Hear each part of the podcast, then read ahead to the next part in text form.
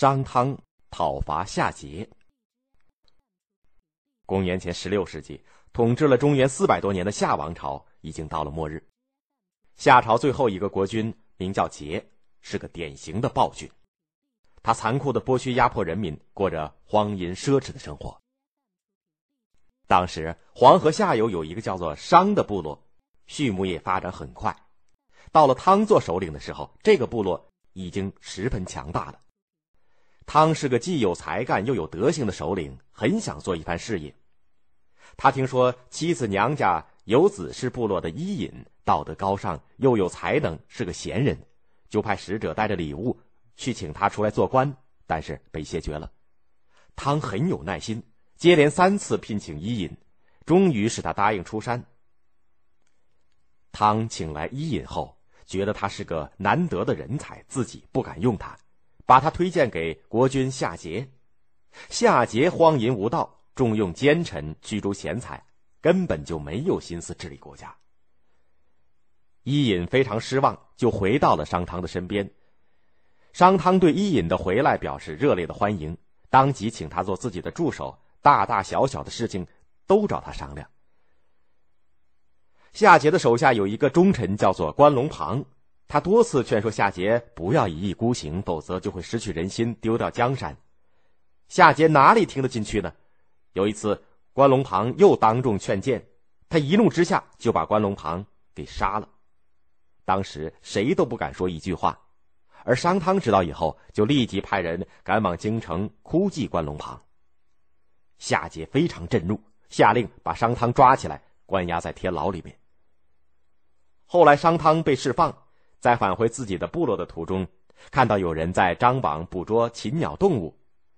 那个人一面张网，一面口中念念有词：“从天上飞来的，从地上跑来的，从四面八方冒出来的，都照进我的网里去。”商汤把那张网解开三面，只留下一面，也念诵道：“网里所有的生灵啊，你们想往左就往左，想往右就往右。”想上天就上天，想入地就入地，不想出去的就留在网中。人们听说以后，都赞颂道：“商汤的品行真是高尚啊！”商汤看到夏桀越来越昏庸暴虐，百姓的日子越来越难过，便下了推翻夏朝统治的决心。但是在表面上还装作服从夏桀，暗中却加紧扩张势力。夏桀。迷信鬼神，十分重视祭天地祖宗，而紧邻商部落的葛部落，这个葛部落在现在的河南省宁陵北，却不这样做。商汤派人去责问葛部落的首领葛伯：“你们为什么不按时祭祀？”葛回答说：“我们这里穷，拿不出当祭品的牲口。”商汤便派人送了一批牛羊给葛部落当祭品。葛伯收下牛羊以后，还是不举行祭祀典礼。商汤又派人去责问葛伯：“已经给了你们牛羊，为什么还不举行祭祀？”葛伯振振有词的说：“我们没有粮食，怎么来祭祀呢？”商汤又派一些年轻力壮的人帮助葛部落耕种，还派一些年老体弱的人给在农田里劳动的人送饭。不料他们走在半路上，饭菜被葛伯的手下抢去。其中的一个人还被杀害了。葛伯的行为激起了人们的公愤，商汤趁机发兵把葛部落消灭了。接着，商汤又陆续把夏的联盟韦在现在的河南古县东南，固在现在的河南范县的东南，昆吾在现在的河南许昌东部等部落都消灭了。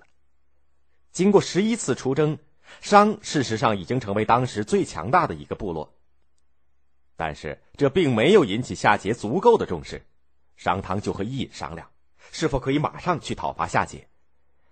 伊尹认为，目前夏桀还有一定的实力，我们不妨先停止朝贡，看看他有什么反应。商汤就接受伊尹的建议，停止向夏桀进贡。夏桀大发雷霆，下令九夷发兵进攻商部落。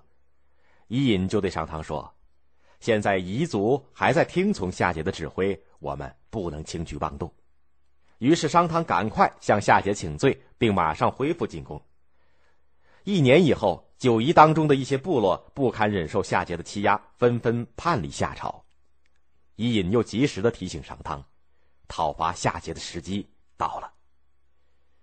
夏朝毕竟是已经相传了四百年，要想推翻他也不容易。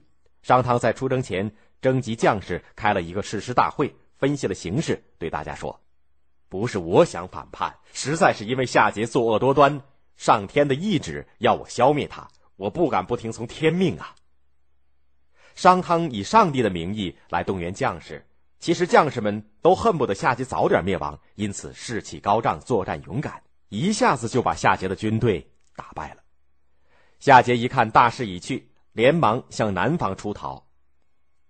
商汤趁机出击，把夏桀流放在南朝，也就是现在的安徽巢县的西南。